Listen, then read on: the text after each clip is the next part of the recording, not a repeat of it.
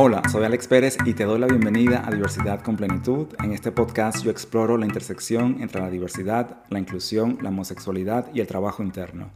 Feliz año 2024. Los venezolanos somos los que damos el feliz año hasta febrero si hace falta. Y bueno, creo que eso es algo muy propio de nuestra cultura y me parece que no hay otras que lo hagan, al menos no que yo sepa.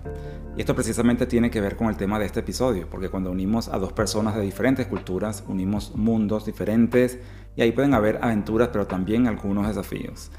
Y aunque no parezca evidente, el tema de la inclusión y también el de los sesgos toca las relaciones de pareja. De eso hay muchos videos en YouTube donde las parejas se entrevistan y se preguntan cosas culturales, pero me parece que dejan cosas por fuera. Y por eso vine yo aquí a dar mi versión de esto, desde mi experiencia y cómo lo he navegado. También es un tema oportuno porque pronto se acerca el día de San Valentín o el Día de los Enamorados. Y a ver, yo soy venezolano, mis primeras parejas fueron venezolanos, pero luego emigré y he tenido parejas de otras nacionalidades, incluyendo mi pareja actual, que es de un pueblito muy pequeño, pero muy pequeño en Irlanda. Y yo me di cuenta de lo profundo que puede ser este tema cuando empecé a tener parejas que no eran venezolanos. Y al principio, y de hecho todavía me sigue pareciendo interesante que una persona, que una pareja, sea de otra nacionalidad, diferente a la mía porque me parece que es una forma de conocer sobre otra cultura, de pronto otro idioma, otras costumbres, pero también tiene sus retos y sus dificultades. Pero conocer a otra persona de otra cultura también puede ser como una forma de viajar sin viajar. Y antes de empezar a contar estas diferencias culturales, me parece curioso algo que he notado que uno puede tener diferencias culturales con una persona que es del mismo país de uno. Eso lo he visto también en otras parejas. Entonces, voy a empezar a nombrar puntualmente las cosas que yo he notado en cuanto a diferencias culturales. La comida. Aquí quiero narrar una anécdota de una conversación que tuve recientemente con un chico de Camerún que vive en Canadá. Y él me estaba contando que le ha costado mucho tener novio en Canadá porque, por un lado, él sexualmente es percibido, y esto es un estereotipo que tienen de pronto los canadienses, que él ha conocido, de que él, por ser negro, de piel negra, es activo sexualmente, tiene un pene gigante y también ha contado que cuando ha invitado a su pareja o novios a cenar a su casa y el, este chico de Camerún cocina, los canadienses con los que él ha salido no tienen mucha apertura a probar sus comidas. Y esto le parece, por supuesto, un choque. Yo no lo he vivido tan directamente, pero sí me ha tocado explicar en inglés muchas veces qué es una arepa venezolana, cómo se come, cuándo se come, qué son los pequeños y al final he entendido que bueno, a nadie le va a gustar más las arepas venezolanas que a mí como venezolano. Curiosamente, no me ha pasado que no me gusta la comida de otro país, pero bueno, tampoco he tenido parejas de tantas nacionalidades. Lo más reciente han sido Italia e Irlanda. Y yo creo que uno puede aprender a ser sensible con este tema de la comida, de saber decir que no cuando uno no quiere algo, porque también es válido, pero hay que tener de pronto tacto para hacerlo y creo que es más fácil cuando uno es el inmigrante. El siguiente tema que voy a tocar es el dinero. Y esto es algo bien interesante que he observado en mis relaciones y también en parejas de amigos. Por ejemplo, conozco una pareja que uno de ellos es descendiente de chinos, él nació en Australia y su pareja es británico. El descendiente de chino es hijo de padres inmigrantes que tuvieron que trabajar mucho para prosperar aquí en Australia. El británico no tanto, él nació allá en el Reino Unido y no tuvo nada que ver con inmigración, con surgir, excepto bueno, cuando se vino a vivir a Australia y el descendiente de chinos es un poco más frugal. Él tiene mucho cuidado con sus gastos, es consciente de no tener deudas. El otro, el británico, no es así. Se endeuda muchísimo y gasta dinero apenas le empiezan a pagar en el trabajo y bueno, eso ha creado muchísimos conflictos. En mi caso afortunadamente no ha sido así, no he tenido problemas con mi pareja en ese aspecto o con ninguno de los anteriores. Creo que lo más raro que me encontré una vez fue un italiano que, espero que no esté escuchando esto por cierto, él, cuando por ejemplo íbamos a una fiesta, de pronto un viaje o una cierta ocasión, él sacaba dinero del cajero en efectivo porque él decía que él así controlaba cuánto iba a gastar en esa noche o en ese evento y yo en mi caso lo usaba todo con la tarjeta porque yo también controlaba cuánto tenía en mi cuenta y sabía cuánto estaba gastando. Eran dos formas de manejar las finanzas de nosotros, bueno, cada quien manejando la suya, pero él me decía, en esta frase me lo resumía, él decía, lo mío es cosa de italianos. Perfecto. Otra cosa que me ha tocado explicar con esto del dinero es el hecho de que para muchos inmigrantes, por ejemplo, el, chico de Camerún también me dijo que le pasaba algo parecido a lo, que nos pasa a los venezolanos, que en muchos de nosotros, de pronto no todos, enviamos dinero a nuestra familia. El chico de Camerún, por ejemplo, me decía que le envía dinero a su mamá, a su hermana, al hermano, al primo, al vecino, a todo el mundo que no tienen y dependen de él que está en Canadá. En mi caso es un poco parecido y creo que a veces cuando las personas no son de países como los nuestros, no entienden y a mi pareja yo se lo he tenido que explicar y para él es un poco extraño, o bueno, ya no tanto, pero al principio era un poco extraño porque sus padres no dependen de él, ellos tienen su trabajo, pensión y no, no hay dependencia económica de ninguno. Entonces esto ha sido una diferencia cultural que me ha tocado explicar varias veces. Otro reto que es interesante explicarle a un anglosajón es cómo es la tasa de cambio de dólares a bolívares venezolanos, porque yo prácticamente ya no la entiendo y entonces explicar la economía venezolana, todo lo de las tasas de cambio, el control de cambio, y creo que a los argentinos les ha pasado un poco parecido. Así que, bueno, este es un reto que a veces nos pasa en las relaciones de pareja. El siguiente punto es algo que a veces causa un poquito de sufrimiento, que son las tradiciones navideñas. Esto para mí es algo que ha ido cambiando a lo largo del tiempo en principio, el asunto es que en Venezuela nosotros estamos acostumbrados a celebrar la Navidad el 24 de diciembre, como en algunos otros países. Venezuela no es el único país, pero los anglosajones lo celebran el 25. Entonces, nuevamente me, ha tocado, mucho explicar que en Venezuela es el 24 de diciembre. A mi pareja se lo he tenido que explicar. Y la forma como lo hemos manejado nosotros es que celebramos los dos, el 24 y el 25. Estemos donde estemos y no ha sido ningún problema afortunadamente. Él dice que el 24 de diciembre no se llama Navidad, se llama Vísperas de Navidad, pero yo le quiero decir Navidad. Bueno, cada quien con su versión, pero no ha sido realmente ningún conflicto serio.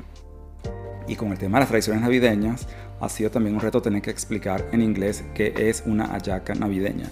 Los venezolanos que están escuchando esto de pronto se van a aturdir o a incomodar con lo que voy a decir en este momento, algo que pasó una vez con una yaca, cuando le di a probar a mi pareja el irlandés una yaca la primera vez hace unos años.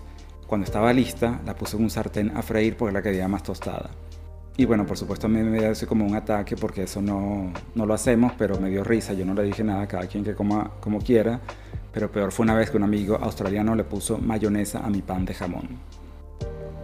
Ahora voy a tocar un tema que es un poco más profundo, que tiene que ver más con la inclusión y eso es lo que yo llamaría una visión centrada del mundo desde su perspectiva, o desde lo anglosajón, o como no hubiera querido decirlo, pero desde lo que es el blanco anglosajón heteronormativo y la visión del mundo. Hace unos años yo tenía un novio italiano y él me explicó algo que yo realmente nunca había pensado o no lo había concientizado mucho, a pesar de que era mucho más joven que yo. Y él me explicaba que a él le molestaba que los anglosajones pensaran que todo el mundo giraba alrededor de ellos y que era siempre lo de ellos lo más importante, lo predominante. Y por ejemplo él se refería específicamente al tema de la música, que toda la música tenía que girar en torno de, a ellos, que tenía que ser idealmente todo en inglés. Y que para ellos cuando una canción en inglés es muy conocida, ellos asumen que cuando dicen se conoce en todo el mundo, que efectivamente todos los países conocen esa canción famosa. Y a ver, cuando uno crece en un país colonizado, como fue mi caso, o que de alguna manera pone en un pedestal a un país anglosajón, en el caso de Venezuela, sin duda alguna se ponía en un pedestal mirando como hacia arriba a Estados Unidos. Y algo que venía de allá era mejor, si era en inglés era mejor, y de alguna manera uno trataba de imitar ciertas cosas o aprender más de esa cultura, y por otro lado, la gente en Estados Unidos me parece que nunca estaban tan interesados en aprender de la cultura venezolana, de aprender de la música venezolana, de aprender del idioma en Venezuela.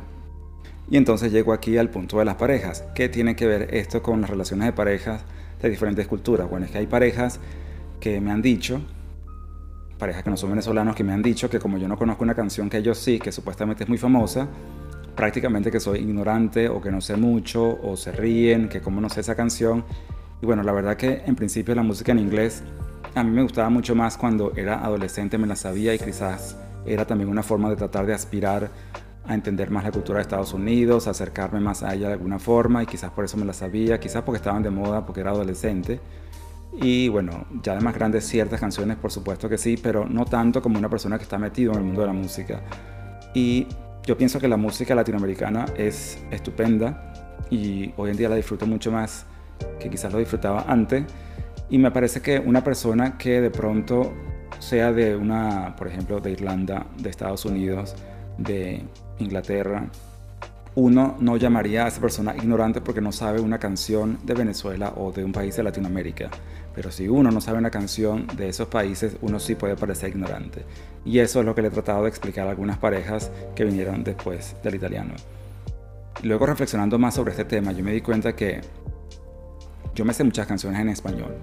Y yo también le he dicho entonces a ciertas personas, incluso cuando no ha habido ningún debate profundo sobre este tema, a algunos australianos que yo les he explicado como para que vayan entendiendo que cómo ven ellos el mundo, que el hecho de que yo no me sepa canciones en inglés no quiere decir que no me las sepa en español.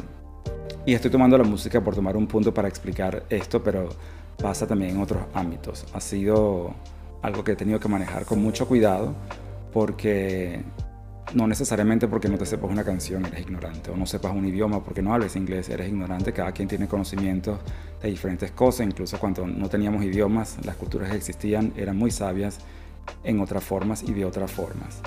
Otro ejemplo de esto pasa cuando mi pareja se refiere a las películas que no son en inglés como películas extranjeras o foráneas. Y yo no entiendo por qué una película, porque no esté en inglés, sea una película extranjera y no lo ha sido, no lo ha hecho de, una manera como, como, ofensiva, sino que es como están acostumbrados a llamar a las películas que no son en inglés extranjeras o foráneas. Y bueno, hemos entrado en debate y efectivamente la película puede ser de donde sea, sobre todo si estamos en un mundo globalizado, porque ni siquiera nosotros dos somos de Australia. Algo pasó curioso recientemente que yo fui a un concierto de un grupo colombiano que seguía hace muchos años, que se llama Terciopelados, y me sabía todas las canciones. Entonces yo estaba impresionado que todavía me acordaba, pero nuevamente prueba mi punto de que no es cuestión de ignorancia, sino que de pronto uno conecta con unas cosas más que con otras y eso es lo que uno se sabe. Tiene mucho que ver con la emoción que uno siente con las canciones y en mi caso me traía recuerdos de la adolescencia. Y mientras sigo hablando de este tema de la música, también me ha ocurrido que a veces yo voy a una disco gay aquí donde vivimos y yo me puedo dormir en la silla. Me muero del sueño, del aburrimiento, porque la música por supuesto aquí es en inglés y es mucho más nueva de la que yo estaba acostumbrado mi pareja y sus amigos se divierten y bailan y disfrutan y me le dicen que me levante, que baile, pero la verdad es que yo no siento la música, pero para nada y me puedo ir a la media hora, me voy a mi casa, no soporto, me aburro. Sin embargo, hace unos años yo estaba con un amigo, fuimos a una boda en México y volamos muchísimas horas desde Sydney a Los Ángeles, de Los Ángeles a Cancún y luego manejamos en carro una hora a Playa del Carmen Salimos como a las 11 de la noche a dar una vuelta corta, ya después que teníamos más de 20 horas de viaje. Y cuando yo escuché la música en español, reggaetón, salsa, merengue, a mí se me despertó una energía que no sé de dónde salió. Y me fui a dormir a las 5 de la mañana porque mi amigo me dijo, mira, eh, vámonos que ya es muy tarde. Entonces, para cerrar este punto, me parece que es importante aprender inglés, por supuesto, porque es el idioma que mueve el mundo, aprender de otras culturas es súper importante, pero creo que no es necesario restar la importancia a nuestra propia cultura y disolvernos en las relaciones de pareja de esa forma.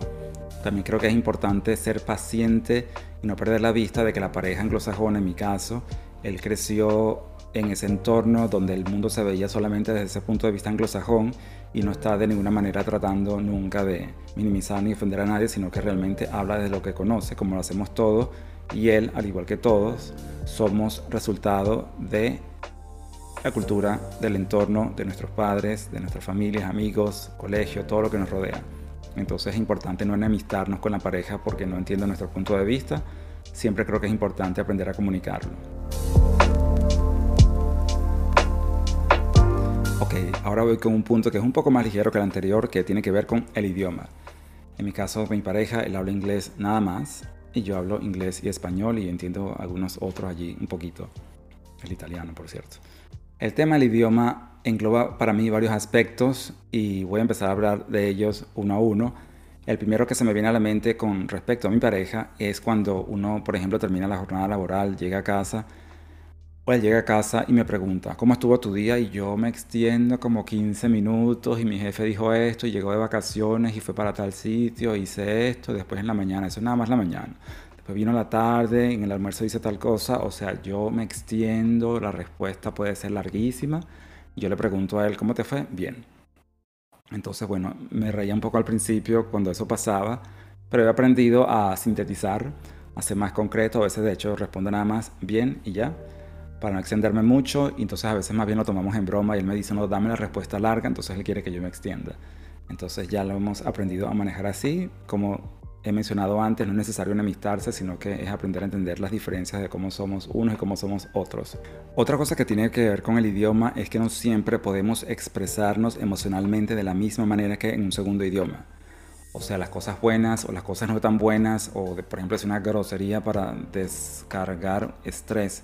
No sale igual cuando se dice en otro idioma, vamos a estar claros, y los que hablan otro idioma aquí me pueden decir si están de acuerdo o no. Y también, por ejemplo, con cosas como la intimidad sexual. A mí me ha pasado que me dice algo y yo digo, ¿qué dijiste? ¿Que te haga qué? Y así, bueno, varias cosas. Entonces, bueno, ya uno se ríe de eso, pero al principio me estresaba. Y eso nuevamente tiene que ver, desde mi punto de vista, con esta diferencia de idiomas que hay entre las dos culturas. Y recuerdo aquí nuevamente que yo estoy hablando desde mi experiencia. A lo mejor otra persona que habla un segundo idioma lo habla muy bien y no tiene ese problema de estar preguntando qué le dijeron. También pasa mucho que las cosas se pierden literalmente en traducción. De hecho, en estos días estaba hablando con un amigo venezolano que me estaba diciendo que a veces él con su pareja, que es australiano, están hablando de un tema, por ejemplo, tema A. Después rápidamente se desvían al tema B, solamente un momentico, y este amigo venezolano dice después un comentario y el australiano no sabe si está hablando del tema A o del tema B. Y mi amigo ya entiende en su cabeza que estaban otra vez hablando del tema A. Y entonces él dice que nosotros, los venezolanos al menos, tenemos como un hilo conductor que sabemos a qué conversación nos estamos devolviendo. Que puede que sea cierto, la verdad que hasta que él me lo, dijo no lo había entendido así, pero tiene mucha razón. A mí me ha pasado que en mis conversaciones con mi pareja tengo que ser como muy didáctico, que todo quede súper claro, porque nos hemos confundido muchísimas veces en restaurantes con ciertas cosas que él entendió que yo dije esto, que me refería a esto, que yo dije que esto sí, esto no. Ha tenido que ser un proceso de, de entrenamiento, de que cada quien aprenda a expresarse con el mayor detalle posible, con mucha claridad. A veces cansa, pero si no, no nos comunicamos. Estaba también con un amigo, el que acabo de mencionar, con el que estaba almorzando recientemente. Ajá, vieron cómo me devolvía el tema. Y una de las cosas que yo disfruté de haber conversado con él recientemente, eso fue hace unos días nada más, que como su pareja, que es australiano, no pudo ir y el mío, que es irlandés, no pudo ir, él es venezolano, yo también, entonces pudimos conversar en español, español venezolano, no hubo que traducir nada, no hubo que traducir chistes, no hubo que buscar palabras para explicar emociones, todo se entendió, todo quedó clarísimo. Y bueno, por supuesto es algo muy evidente quizás para muchas personas, pero para mí es necesario hacer esos espacios donde yo nada más necesito hablar en español. A veces es un poco difícil, pero sí hay días que yo salgo de mi casa y le digo a mi pareja, chao, necesito hablar español. Y me voy con otras personas que se hablan español. Y ahora voy a tocar otro aspecto que puede ser muy triste, que es el tema de la limpieza. Esto lo he vivido y lo han vivido amigos míos, he hecho encuestas, lo he conversado y por alguna razón los venezolanos o los latinos en general parecemos como muy estrictos y rigurosos con el tema de la limpieza del hogar, que todo tiene que estar muy limpio, mantenerse limpio, es como una costumbre de nosotros. Los novios anglosajones no necesariamente son así, para ser honesto, en serio lo digo con, con propiedad, conocimiento de causa, con experiencia y nuevamente también lo he conversado con amigos y todos están de acuerdo conmigo. Por cierto que esto me ha llevado a hacer mucho trabajo interno, aunque parezca chiste inicialmente, pero me ha hecho hacer mucho trabajo interno porque me ha llevado a preguntarme mucho, por ejemplo, si la casa no está ordenada en cierta forma por un día, cuál es el problema, cuál es la preocupación, qué pasa, cuál es la consecuencia. Y la verdad que generalmente no hay ninguna consecuencia, no pasa nada pero sí me ha, llegado, me ha llevado a hacerme mucho la pregunta y empezar a entender de dónde viene esa creencia o esa crianza, esa forma de ver la vida, ese hábito, esa preocupación, y me ha ayudado a conocerme más. Entonces las parejas sirven mucho para hacer esa introspección. Este punto que voy a tocar ahora es algo que descubrí muy recientemente que no me había dado cuenta de mi pareja. De, de hecho, tenemos ciertos años ya juntos pero viajando tenemos unos hábitos diferentes que yo no me había dado cuenta. Hasta hace poco que estábamos viajando en Australia, viajamos en avión y yo generalmente cuando viajo en avión si voy a chequear maleta, yo le pongo el código de seguridad a la maleta o le pongo candado si no tiene código de seguridad y él no le pone nada, no le pone candado, no le pone código de seguridad, nada. Y yo le pregunté, esto fue recientemente hace unos meses, ¿no le vas a poner el candado o un candado a la maleta? Y me dijo, no, ¿para qué? ¿Qué me van a robar? Así de una forma tan inocente y cuando uno es venezolano no le pone candado 1, candado 2 si no tiene el pasaporte encima, yo me lo meto en el bolsillo, no me lo saco hasta que llego al destino y bueno, incluso en el destino sigo con el pasaporte, o sea, yo no lo suelto porque creo que tenemos diferentes experiencias de vida que nos llevan a proteger las cosas de una forma diferente porque en Venezuela quienes sean de Venezuela saben que allá hay que, aunque le pongas candado a la maleta, igual la abren y le sacan cosas. Entonces eso fue algo muy curioso, que nos reímos un poco, pero bueno, somos diferentes y con el carro es igual. Yo le pongo seguro al carro, apenas me monto al carro, ya es un hábito que, que, se me instaló desde hace muchos años cuando vivía en Venezuela, y él no necesariamente, no le parece necesario cuando está en el carro, cuando uno se baja sí, pero cuando está en el carro no. Ahora, el siguiente punto con esto de las relaciones de pareja que todavía me cuesta superar es lo de desperdiciar la comida. Como yo no soy el que cocina en mi casa, yo no tengo mucho control sobre eso. Yo de verdad que trato de que no se desperdicie nada de comida. Pero si yo noto que él está desperdiciando comida o de pronto no le presta tanta atención como para que no se dañe, a mí generalmente me cuesta mucho eso, me causa muchísima incomodidad interna y creo que tiene que ver en mi caso por el hecho de venir de Venezuela y por todas las cosas que allá han pasado y siguen pasando. Entonces ese aspecto es algo que me cuesta. Yo he tratado de explicárselo y bueno, creo que no he llegado muy lejos, pero yo sé que es un tema mío. Y el último punto que voy a mencionar tiene que ver con el trabajo o con la carrera. En mi experiencia con el italiano y con el irlandés, ellos son más de la mentalidad de estudiar bastante y luego tener un trabajo por muchos años y luego jubilarse. Eso es como que la, la mentalidad en general. Pero esa mentalidad de la era industrial no siempre la tenemos los venezolanos porque a veces estamos acostumbrados más a tratar de tener algún tipo de emprendimiento o algún trabajo creativo, tratar de tener otro ingreso y si es posible independizarnos. Quizás es porque nuestra realidad económica en Venezuela nos ha obligado a hacerlo. Y me acabo de acordar otro punto que no podía dejar por fuera, que es el tema de las bodas. Eso es bien interesante porque ahí tenemos diferencias y similitudes que yo no me esperaba cuando lo conocí al irlandés. En el caso específico de Irlanda, ellos tienen cosas similares a nosotros en cuanto a la duración de la boda. Es decir, tú llegas a la boda, porque ya fui a una y por eso entiendo cómo funciona, llegas a la boda y a ti en la invitación nunca te dijeron a qué hora terminaba. O sea, tú llegas y la boda puede estar empezar a las 3 de la tarde del sábado y a las 5 de la mañana todavía del día siguiente, del domingo, la boda todavía no ha terminado. De pronto termina como a las 6, la gente termina y se va a desayunar directamente al hotel que generalmente lo hacen en hoteles. En Venezuela es un poco parecido, por lo menos lo que yo recuerdo en mi experiencia hace muchos años, que tú llegas a la boda pero a ti nadie te dice a qué hora te tienes que ir. En cambio en Australia, que es lo que los dos vemos un poco extraño, en Australia sí te dan hora de inicio y hora de fin de la fiesta que sea, boda o cualquier fiesta que sea, hay hora de fin establecida en la invitación. Ahora también hay cosas en las que somos bien diferentes. Por ejemplo, en el caso de los votos, los discurso, las palabras que tienen que dar las personas en, los, en las bodas irlandesas. Ellos dan el voto 1, voto 2, el discurso 1, discurso 2, la palabra de la fe de no sé qué cosa. O sea, ellos dan muchas palabras y muchos discursos. Y nosotros en Venezuela, por lo que yo recuerdo, no pasaba. Uno tenía un brindis, baile inicial y música hasta el final y ya. Ahí nadie estaba diciendo discursos ni nada. Y en Irlanda es un poco diferente. Lo otro diferente es que nosotros en Venezuela con las bodas hay como un mesonero que viene con pasapalos, con con finger food o pasapalo, sí. Comía todo el tiempo y no va comiendo de eso y comiendo y comiendo y ya y vas bailando, te sientas, comes, tomas y es como esa la dinámica. Los irlandeses tienen como un itinerario donde hay una recepción inicial, luego se sientan a tener una comida que tiene una cierta secuencia que se va sirviendo y ahí van dando sus discursos, sus palabras. Es un poco más protocolar en ese aspecto, al menos al principio. Y otra cosa que es diferente, que es la, última que me acuerdo, es que el tema del licor es diferente. En Venezuela tú vas a una boda y tomas y tomas y tomas y tomas, por ejemplo, cuando yo iba hace muchos años, y en ningún momento tienes que pagar por nada, eso está todo incluido en la boda. En el caso de los irlandeses, ellos sirven alcohol hasta cierta cantidad o hasta cierta hora, y a partir de cierta hora, o creo que cierta cantidad de bebidas, ya cada persona se tiene que comprar su propia bebida en el bar. Eso ha sido algo que me pareció muy curioso. A él le pareció extraño que nosotros incluimos todo en la boda. Entonces ha sido un tema interesante de conversación. Y por supuesto, cosas que hacemos en Venezuela, como la hora loca, esto de bailar bajo la escoba, bajo la corbata, todo esto, el trencito. Ellos no hacen nada de eso. Ya le conté, se lo expliqué, ya entiende más o menos cómo funciona. Y bueno, también le pareció algo muy curioso. Y así entonces voy a concluir este episodio.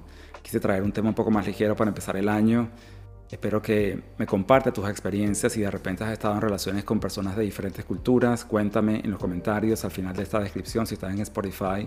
Puedes encontrar una cajita donde puedes escribirme allí tu experiencia, cómo te ha parecido, cómo lo has manejado, si has tenido alguna dificultad. Si no estás escuchando en Spotify, me puedes dejar tu comentario a través de Instagram en la cuenta que te dejo aquí en la descripción o a través de mi correo electrónico. Te agradezco muchísimo por escucharme, gracias por llegar hasta este punto del podcast. Yo soy Alex Pérez y esto fue otro episodio de Diversidad con Plenitud.